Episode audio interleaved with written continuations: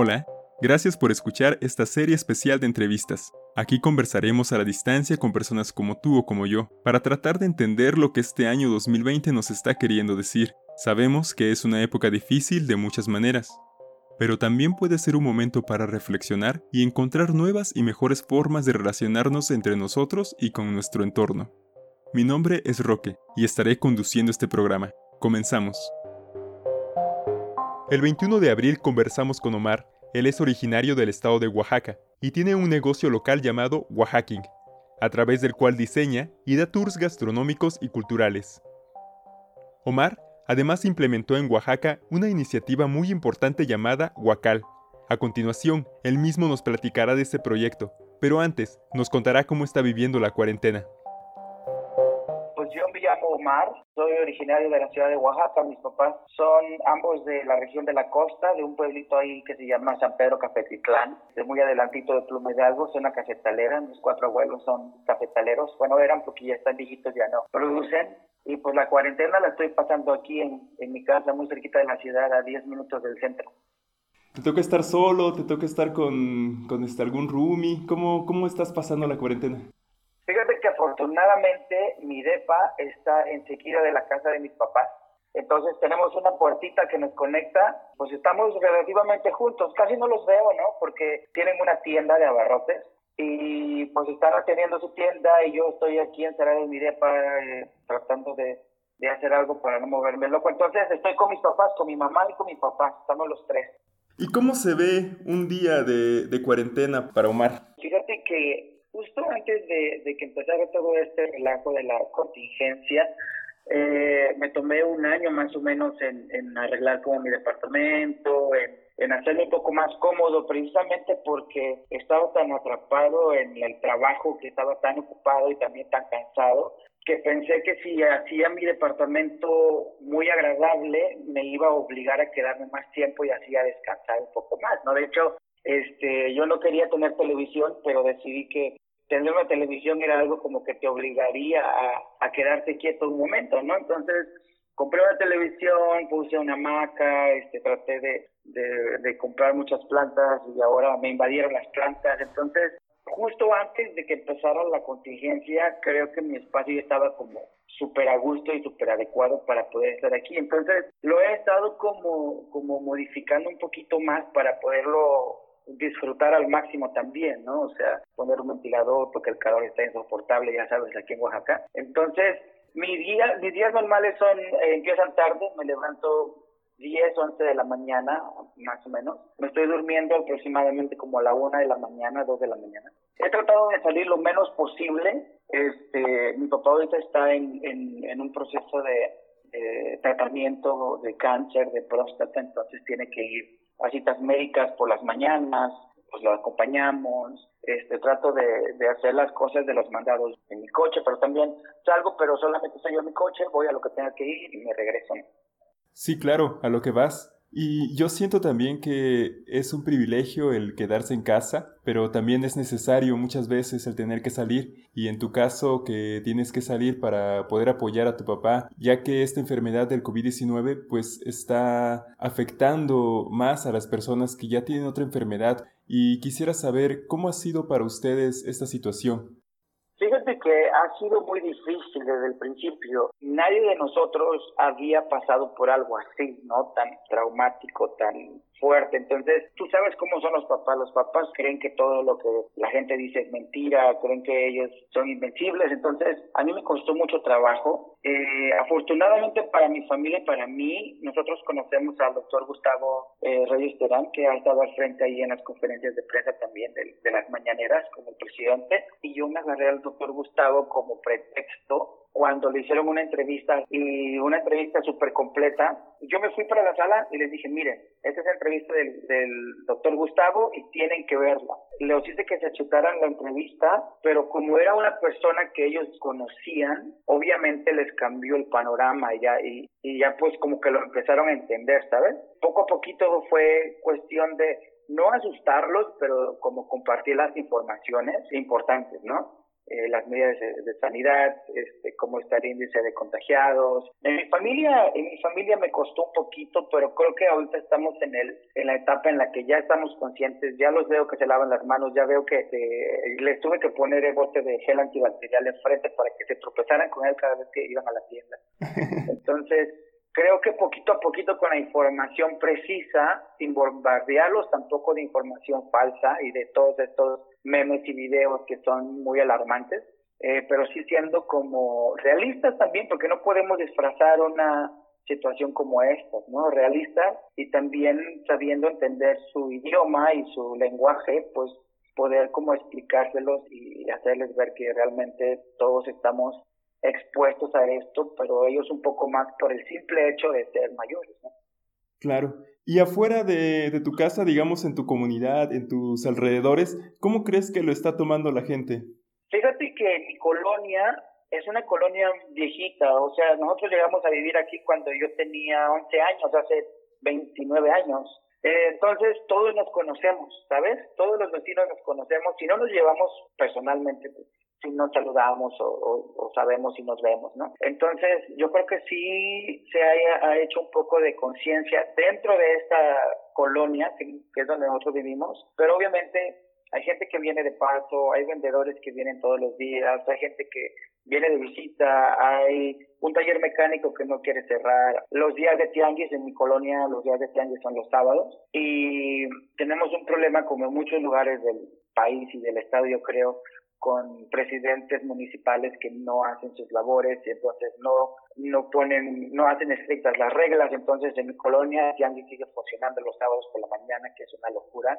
Pero creo que la mayoría estamos empezando a ser un poco de más conscientes porque lo ves. Ves que ya no hay tanta gente en las calles caminando como antes y también con lo que escuchas o, cuando la gente te comenta cuando pasa fuera de tu casa y eso, pues ya te das cuenta que, que lo están entendiendo un poquito más, pero desgraciadamente hacemos nuestra parte, pero solo solo necesita una persona de esta colonia salir a algún lado donde alguien nos esté cuidando y traer toda la toda la enfermedad para la colonia, ¿no? Entonces está muy cabrón, pero creo que aquí en mi colonia estamos haciendo un buen trabajo dentro de lo que se puede, ¿no? Bueno, también ya, ya nos platicaste de, de, cómo es tu día, de cómo, cómo es la relación con tu familia, lo que tienes que hacer, pero también en lo económico, cómo te afecta esto a ti. Y también sabemos que tienes una iniciativa o una respuesta a, a lo que puede ser la afectación. Y, y si nos puedes platicar un poco de eso. Claro, en cuestiones de trabajo me afectó cabroncísimo como a todos, ¿no? Sabemos que Oaxaca en su mayoría vive del sector del turismo. Eh, yo me dedico al turismo, entonces sí, en el momento que la OMS declaró oficialmente COVID como pandemia, al siguiente día empezaron a caer cancelaciones y suspensiones y todo. Aun cuando en México no tenía, no había ninguna restricción, los viajeros que ya tenían sus viajes planeados a Oaxaca próximamente decidieron cancelarlo por el miedo y por el pánico, ¿no? Es entendible también, creo que como digo otra vez, nunca habíamos lidiado con una situación de estas, entonces todos estamos aprendiendo cómo manejarla. Yo estuve, yo llevo trabajando seis años haciendo tours de comida y de mezcal y en esos seis años, este, estos dos últimos años han sido los más ocupados y por eso este año iba a ser como más importante todavía por algunas cosas que íbamos a hacer de grabaciones de programas y cosas así que se vinieron abajo también, pero de repente se cayó todo, ¿no? Y entonces a mí me afectó muchísimo porque pues es a lo que me dedico principalmente. No hay nada que podamos hacer. Yo estaba tranquilo, afortunadamente teníamos, tenemos un cochoncito ahí para poderla llevar, ¿no? Y también lo importante para mí era que estaba con mi familia, que estoy con mi familia. Sin duda, eso es lo más importante, qué bueno. Y platícanos también un poco sobre Huacal. ¿De qué se trata este proyecto? Tengo unos amigos muy uh, importantes en la Ciudad de México. Uno es chef pastelero y el otro es chef. Y abrieron un restaurante hace un par de meses que se llama Tierra Adentro Cocina. Y uno de ellos es el que se encarga de hacer las compras en la central de abastos en la Ciudad de México. Entonces, él se inventó la idea de armar un proyecto que se llama Huacal, que consistía realmente en conseguir productos frescos de la central de abastos para, para llevarlos a las casas de las, de las personas o para que lo pudieran recoger en el restaurante. Esto es para facilitarle el acceso a la comida fresca y nutritiva también, y al mismo tiempo para poder seguir teniendo una derrama económica en la central de abastos, porque pues mucha gente dejó de salir y dejó de ir a comprar, ¿no? Entonces, esto, esta idea se fue como redondeando poco a poco. Eh, mi amigo Aldo decidió que lo iba a hacer para apoyar a las personas que no podían ir al mercado, a los vendedores de la central de abastos, a uno de sus amigos que maneja un Uber y que no tenía trabajo y que le podía dar como los entregas a domicilio de los guacales y también para ellos poder seguir abiertos como restaurante y no tener que cerrar y obviamente poder seguir eh, teniendo a sus empleados y seguir, pagándoles sus sueldos, ¿no? Entonces les fue muy bien, les empezó a ir muy bien. Eh, obviamente empezaron por poquitos, pero ahorita están haciendo 120 hasta 150 guacales a la semana. Entonces, aquí hay un impacto muy grande, porque aparte de que están comprando muchas cosas en el mercado de abastos, están eh, obviamente facilitándole la comida a la gente para que pueda comer saludable y, por un precio no tan alto manteniendo al chofer con Uber y a su familia, o sea, tienen trabajo para él dos veces a la semana, haciendo muchos viajes de entrega, y obviamente ellos seguir pudiendo operar y seguir pudiendo sacar su restaurante adelante, ¿no? Entonces, yo tengo muchos amigos aquí en Oaxaca que tienen negocios de comida y de bebida, y a mí me pareció muy buena idea. Entonces, también yo lo pensé por todas estas personas a las que yo visito durante mis tours en el mercado. O sea, en, en los tours de comida, en el mercado nosotros vamos y, comemos empanadas y tlayudas y barbacoa y compro hierbas para que la gente las pruebe y vamos a tomar tepache y pulque y pasamos con la señora del tejate. Entonces hay mucha gente que con la que yo visitaba y de repente, pum, dejé de ir a verlos, ¿no? Y sí me preocupaba saber cómo estaban, de repente como que les llamaba o les mandaba un mensajito y cómo están. Entonces se me hizo una idea súper padre también, porque también conozco a un amigo que es taxista y también se me ocurrió cómo poderlo involucrar. Entonces se le ofreció a un par de amigos que tienen restaurantes, algunos estaban ocupados para poder hacerlo con sus negocios, pero mi amigo René eh, decidió que sí lo quería hacer conmigo. Entonces le dije, va, vamos a armarlo, nos pusimos de acuerdo, en dos días como que lo redondeamos la idea tengo otros amigos que se llaman, que tienen un colectivo que se llama La Pistola, entonces yo a ellos les pedí que me ayudaran como a crear, a modificar el logo para ponerle el mapa de Oaxaca en vez de un círculo atrás del Huacal, etc. Entonces me ayudaron ellos.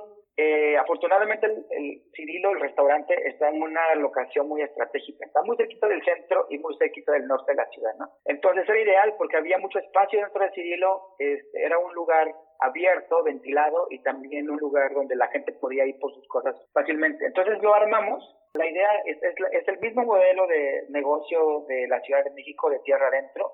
El huacal está predeterminado, tiene diferentes productos y algunas semillas o granos cada semana. En este caso nosotros tomamos los pedidos de lunes a viernes y entregamos el sábado dependiendo de los productos que tenga el huacal, los jueves, que es día de plaza en la central de abastos, compramos lo más pesado y lo que puede durar un poco más. La piña, los mangos, la cebolla, las papas, los chayotes, etc. Y los sábados tempranito vamos y compramos los frescos, que son lechuga, cilantro, perejil, las selgas, espinacas, cosas que se pueden como maltratar si las compras un día antes, ¿no? Entonces, eh, armamos una, un guacal, lo ponemos todo adentro. El guacal está considerado que puede durar hasta para una semana para una familia pequeña de hasta cuatro personas.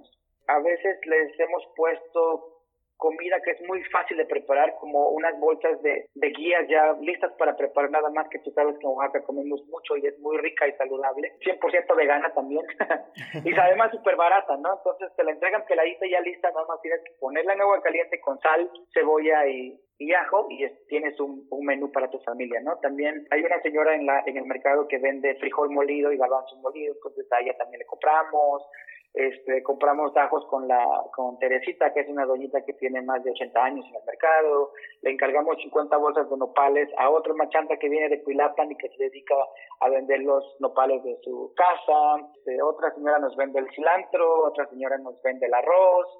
Lo ideal es poder comprar lo más que podamos a la mayor cantidad de gentes en el mercado. Aquí no nos vamos con los mayoristas y decir, ah, es que mira, aquí la cebolla está mucho más barata y si compramos un bulto nos sale más barato. No se trata de eso. Aquí se trata es comprarle a la señora que vende esas cebollas, pero desde su puesto y que en vez de darlas a dos pesos, las da 5 pesos porque es su ganancia. Entonces, vamos al puesto y les compramos todo el puesto casi porque estas señoras, sus puestos son dos canastas llenas de, de nopales, ¿no? Entonces, esa es la, la idea del huacal, de poder contribuir con, con, más personas que venden sus productos en el mercado. También pasa con la señora de las flores, o sea, la señora de las flores nos da un ramo de rosas en cinco pesos, que es lo que cuesta, ¿no?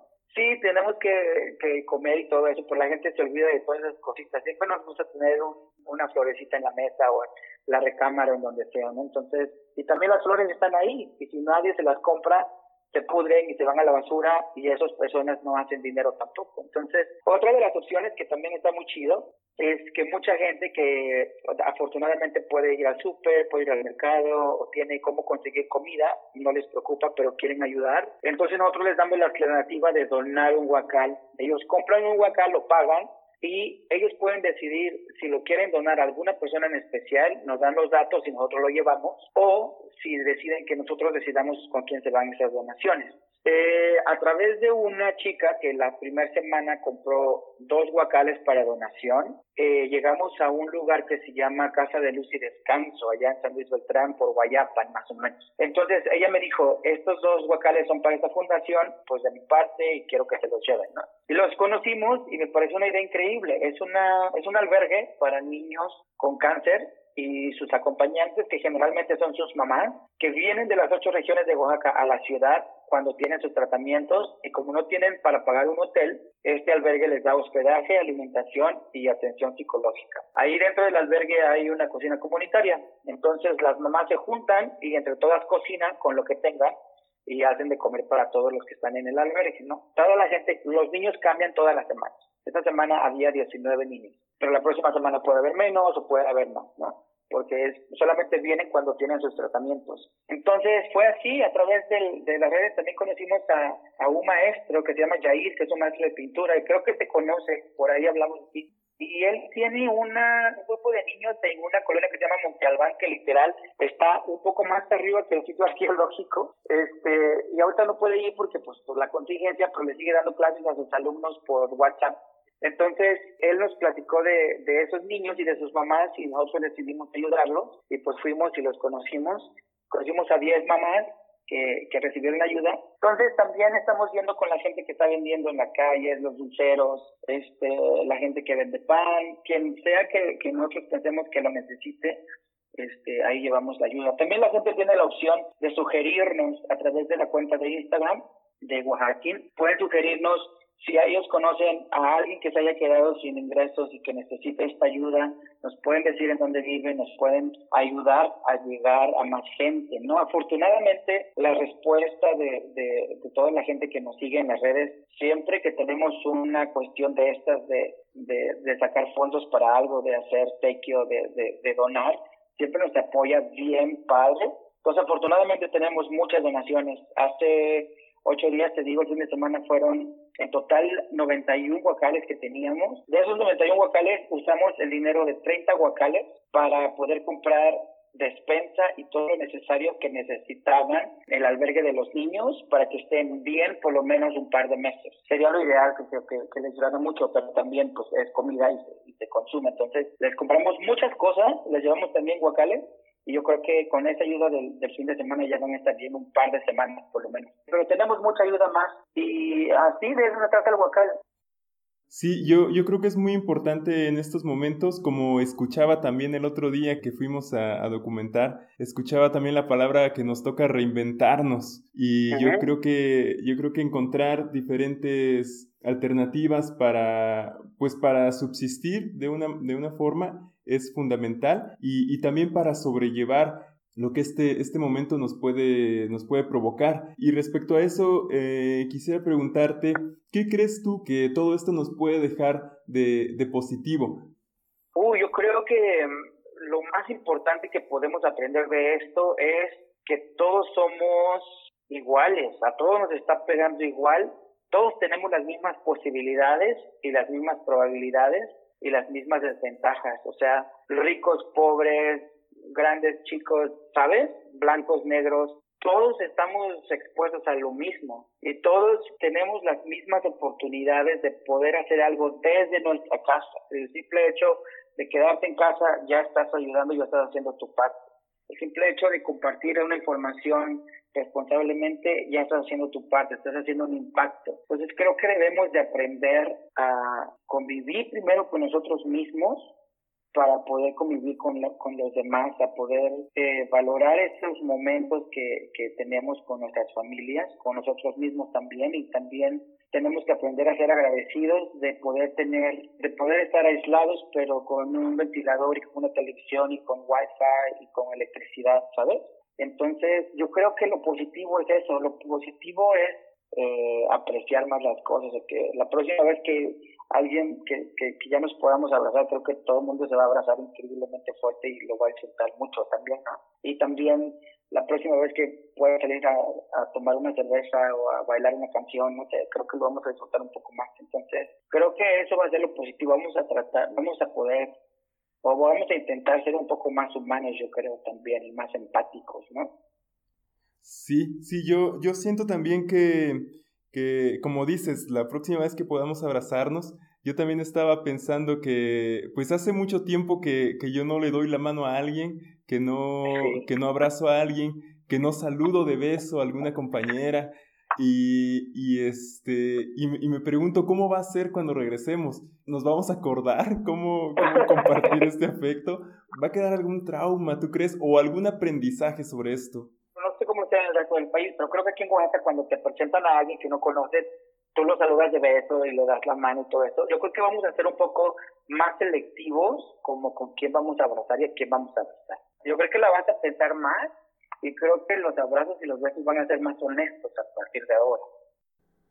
Sí, más honestos. Qué buena forma de verlo. Y también, ya para terminar, y tomando en cuenta tu experiencia, ¿tú cómo ves el futuro del turismo en Oaxaca? ¿Cómo crees que esta actividad se vaya a seguir desarrollando después de esta pandemia? Creo que habíamos llegado a un punto máximo de sobreexplotación de lugares naturales. Y para ejemplo mayor te voy a, explicar sobre Agua, ¿no? Yo me acuerdo hace un par de años en Agua había dos señoras que vendían tamales y una señora que vendía clayudas y tortas y una señora que vendía fruta rabanada y que de repente empezó a vender piñas locas, ¿no? Que son deliciosas. De repente, la carretera se empezó a mejorar, empezaron a tener más servicios y se volvieron 200 puestos de micheladas, 200 puestos de fruta cortada. La señora de los tamales se fue porque no pudo pagar un puesto, este, y empezaron a sobrellenar el lugar hasta el punto de que a veces entrabas a el agua y las albercas estaban vacías y no te avisaban, entonces la gente se enojaba y se ponía a tomar cerveza.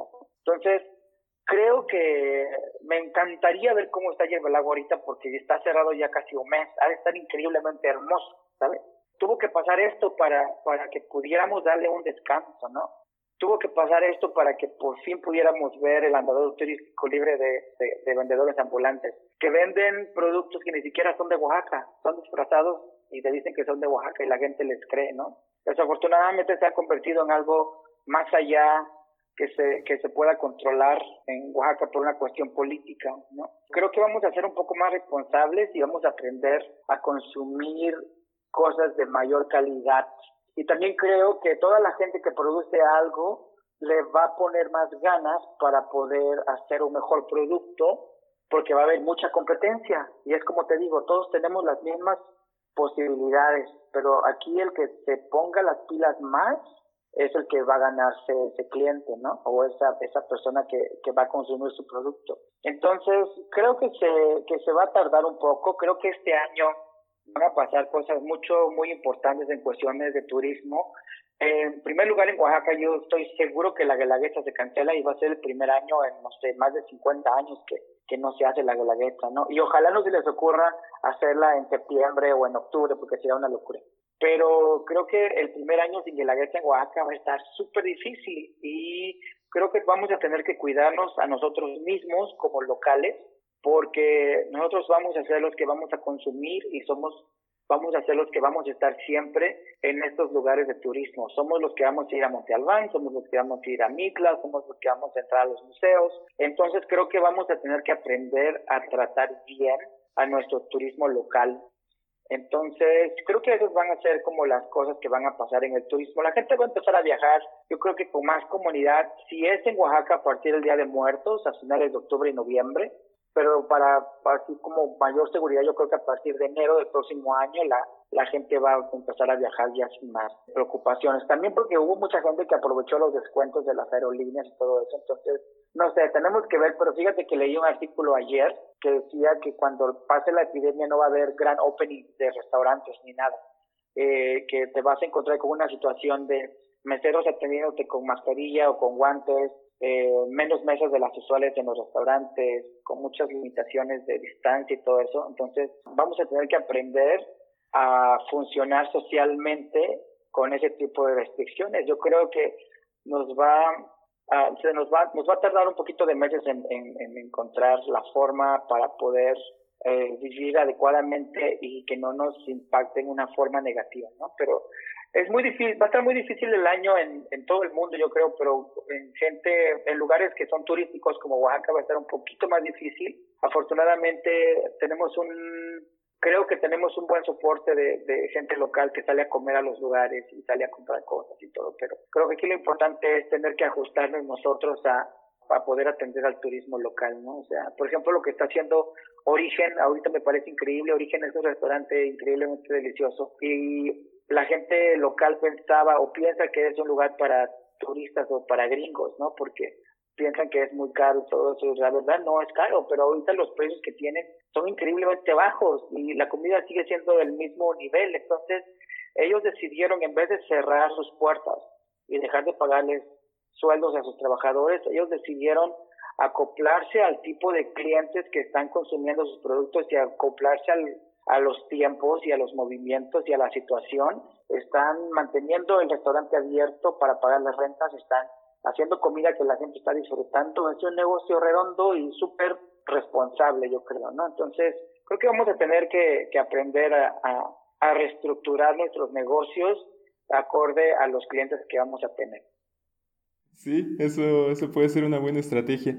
Oye, Mar, pues muchísimas gracias por tu tiempo, muchas gracias por, por tus palabras, todas tus respuestas y, y, también gracias por el proyecto de Huacal que estás impulsando para pues apoyar a personas que lo necesitan eh, en estos momentos para nosotros es muy reconfortante saber que, que, hay personas como tú, pues que no están cruzadas de, de brazos y, y, que tienen, pues que tienen la capacidad y también la, la, disposición y las ganas de, pues de ayudar a los demás. No, muchas gracias a ustedes por considerarme, muchas gracias por, por verlo, muchas gracias por entenderlo también, porque pues juntos somos más, ¿no?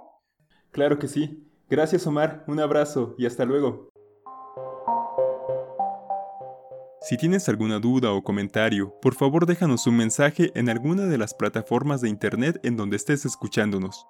Agradecemos a las personas que amablemente participan en este programa y a ti por escucharnos. Hasta la próxima conversación a la distancia.